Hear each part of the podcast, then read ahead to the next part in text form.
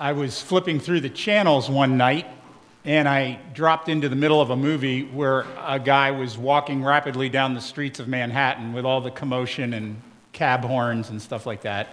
And he was talking on his phone. I didn't know quite what the movie was about yet. And then suddenly the camera zoomed out and showed the skyline of Manhattan. And I gasped because right there, dominating the skyline, were the twin towers of the World Trade Center. Now, imagine that you had been there at the ribbon cutting of the World Trade Center in 1973. And you're standing there gazing up at these impossibly tall buildings, 110 stories. And they're sleek, they're magnificent. They're actually sheathed in aluminum alloy. They just radiate power and wealth. And if we keep imagining the guy next to you there in the crowd says, Hey, buddy. And you go, No, no, not now. I'm trying to watch the ribbon cutting. It's like, No, I'm telling you, in 28 years, there's not going to be one beam left on top of another. And you'd be thinking, why do they not keep these people away from the ribbon cuttings? Right? I am not some crazy person who listens to conspiracy thinking. But exactly 28 years later, September 11, 2001, I remember I was sitting in my dentist chair and I could hear the dentist office radio saying, We're getting such a strange story from New York. A small private plane appeared to fly into the World Trade Center. Well, within hours, as we all know, both of those proud towers melted like ice cream and vaporized. Now, if you can feel the shock of that, you can definitely feel the shock of this, Mark 13, as Jesus was leaving the temple. One of his disciples said to him, Look, teacher, look at those massive stones. These are amazing buildings, they're magnificent. And you talk about massive. We have one stone from the temple that is 44 feet wide, so about the width of this room, 11 feet high, like two of me or something, and 15 feet thick. That's one stone. And the walls of the temple, many of them are covered with gold. So Josephus, the ancient historian, said when the sunlight would come up in the east and hit that building, you couldn't bear to look at it. It was magnificent. And Jesus says, Well, you see all these great buildings? Not one stone is going to be left on top of the other, which sounds impossible. That temple is the center of their life. Three times a year, they're going there for festivals. It's the center of the government. It's the center of the banking system and the financial system that all resides there in the temple. And that's all coming down? Really? So, Jesus' four closest apostles, Peter, James, John, and Andrew, pull them aside and they go, When? When is, when is all that going to happen? And Jesus actually tells them. It's in Mark 13, verse 30, which I don't know if that verse is printed in your bulletin, but he says, Before this generation passes away. Now, a generation is usually considered like 40 years, often anyway. And sure enough, just 37 years later, the Roman army legions break through Jerusalem's walls, march into the temple, strip off all the gold which they used to pay for the construction of the Colosseum, take 50,000 Jewish people as slaves, whom they force to build the Colosseum.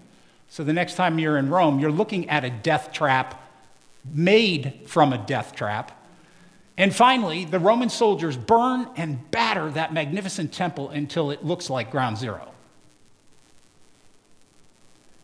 Now, all of this matters for us because while Jesus is telling these four disciples about the end of their world, he adds and expands from there to tell all of his disciples for all time about the end of the world.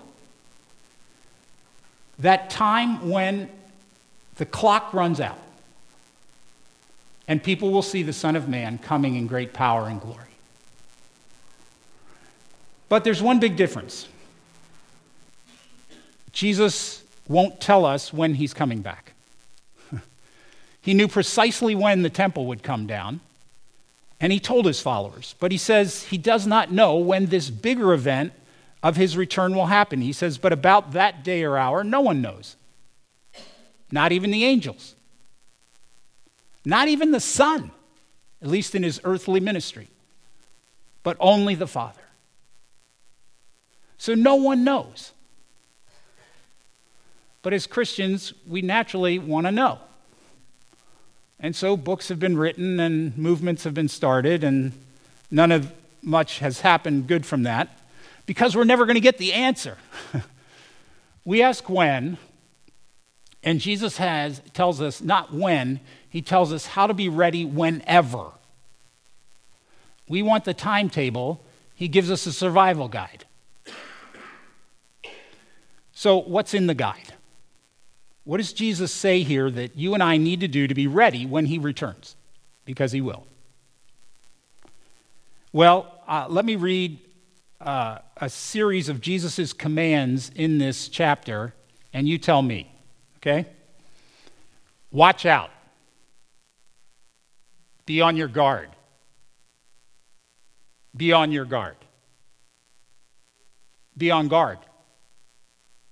Be alert. Keep watch. Keep watch. Watch. Now, is there anyone here who's not clear?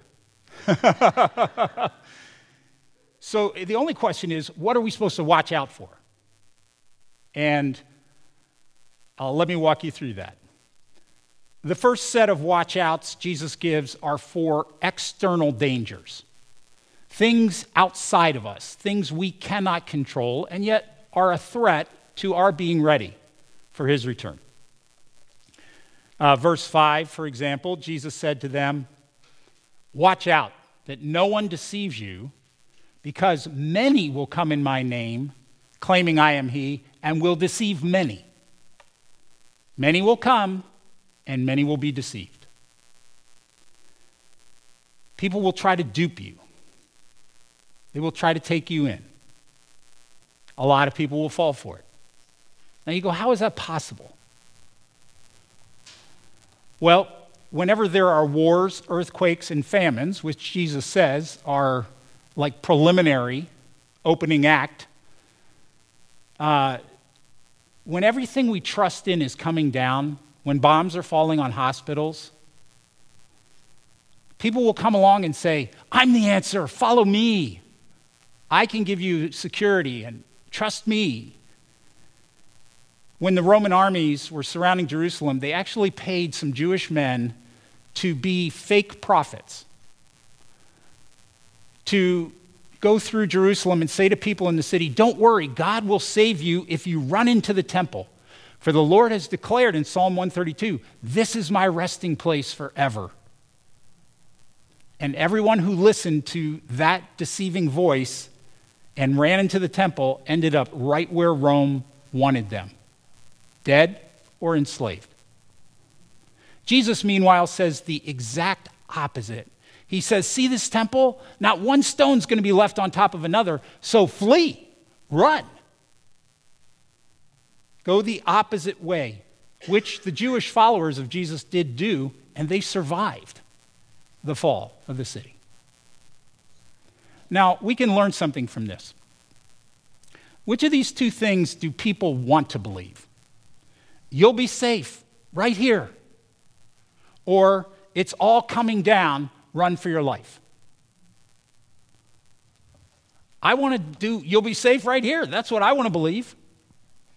The fakes always promise more relief, more success than the real thing. This is a clue. The People's Temple with Jim Jones promised the perfect community. Finally. Shiny, happy people promised the perfect family. The new chancellor in Germany in 1933 promised the perfect country. no longer feeling the shame and sting of the loss in, of World War I. And most people followed him, including many Christians. There were photos spread widely of the beloved Fuhrer leaving church. So Jesus says false messiahs, false prophets will appear and perform signs and wonders to deceive, if possible, even the elect. So be on your guard. Now, here's how we survive that Jesus says, don't believe it. Don't believe the many people promising you much. We don't have to be taken in because when the real Messiah comes, it'll come in a way that is so unmistakable and everyone will see it. Jesus says, People will see the Son of Man coming in clouds with great power and glory. That's how you know the correct Messiah, right there. So don't be taken in by the others. All right, well, along with the external danger of deceivers, there's the external danger of haters. Haters. Verse 9, you must be on your guard. You will be handed over to the local councils and flogged in the synagogues. And verse 13, which is chilling everyone will hate you because of me. Now, this is the reality for more Christians today than at any time in history, which is hard to take in, but it's true. I read about a pastor in India, uh, and I'm just going to read a little bit from the report because I thought it was well written. He leaves his house quietly and never in a group. He jumps on a small Honda motorbike, Bible tucked inside his jacket. He constantly checks his mirrors to make sure he's not tailed. Hindu extremists have warned Pastor Patil that they will kill him if they catch him preaching. So last year, he shut down the Living Hope Pentecostal Church, which he said used to have 400 members, and shifted to small clandestine services, usually at night.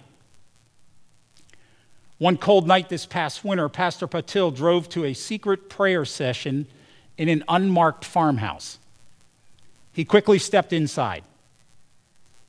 On a dusty carpet that smelled like sheep, Two dozen church members waited for him.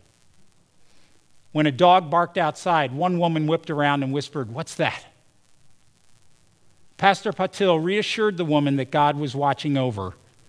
He cracked open his weathered Hindi language Bible and read, They will seize you and persecute you. They will put some of you to death. Everyone will hate you because of me. Now, to me, this is terrifying. But Jesus tells us how to survive even this. It's interesting. He says, Don't worry about how you'll answer on trial. The Holy Spirit will give you every word you need. Don't worry about that ahead of time. And then he promises the one who stands firm to the end will be saved. Just hang on to the end, hang on to your faith. Well, those are the external dangers, the deceivers and haters. But interesting to me as I studied this, and I had never seen it in this passage, where Jesus concentrates more of his watchouts, more of his be on guards, is actually not on the external dangers you and I cannot control, but on the internal dangers that we can control. And I began to think about this, and I have to say, over my years as a pastor, I've seen more Christians succumb to these internal dangers than I have to the external ones. It can happen so easily, so really imperceptibly. Verse 26 People will see the Son of Man coming in clouds with great power and glory. But verse 32 About that day or hour, no one knows. Not even the angels in heaven, nor the Son, but only the Father. So be on guard, be alert. You don't know when that time will come. It's like a man going away. He leaves his house and puts his servants in charge, each with their assigned task, and tells the one at the door, Keep watch. Now, in this story, you and I are the servants. And here's our challenge Jesus has given each of us what he calls an assigned task, something to do in life for his sake. Here's your job. Here's your assignment. But we have no idea how long we have to keep doing it. And you know how travel goes. The boss might be held up. He may not get back till evening, which means we have to work past our usual shift. It could be even as late as midnight. Or worse, he doesn't come back till dawn, which means we have to pull an all nighter, waiting. And in the middle of the night, any assigned task gets old. We get bored. We get worn down. We get tired out.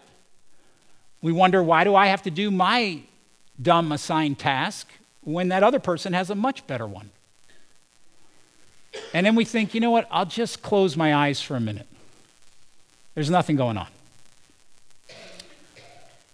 That's what Abdul Bashir thought. He was a security guard at the Freedom Tower, which is what stands where the World Trade Centers once stood. So it's considered a very prominent potential target for terrorism. So he was stationed there one Friday night, an overnight shift, in the South Lobby, and about 2:45 a.m. Saturday morning, actually, a Port Authority worker snapped a cell phone photo of Abdul Bashir. I've seen the photo, sitting in a chair, leaning all the way back, with sunglasses on, not moving. Okay? So I love what Bashir said. He said, To my knowledge, actually, I was not sleeping. I was mistaken to be sleeping. I was exercising my eyes. the security guard company spokesman didn't see it that way. He said Bashir was terminated on the spot after he was found sleeping on the job. So Jesus warns us if the master comes suddenly, don't let him find you sleeping. What I say to you, I say to everyone watch. See, for most of us here, in our current context, our biggest threat to our being ready for Jesus, Christ, Jesus Christ's return is not becoming deceived. It's not being hated. And I know some of you face resistance in certain career tracks and so on. But it's becoming weary It's becoming weary. We get weary of praying because it doesn't seem to work. We get weary of caring for a child or an aging parent because it's constant. We get weary of trying to stay pure because so many Christians don't bother with that. We get weary of helping other people when there's so much in our own life begging for attention. This is why scripture after scripture says, Do not become weary in well doing. Remember that your labor in the Lord is not in vain. Don't forsake the assembling of yourselves together, as many do. And it's just constantly saying, Keep doing what you know you're supposed to be doing, stay at your task. Now, I want you to reflect for a moment. What tasks has the master assigned me? For your own life, just as best you can tell.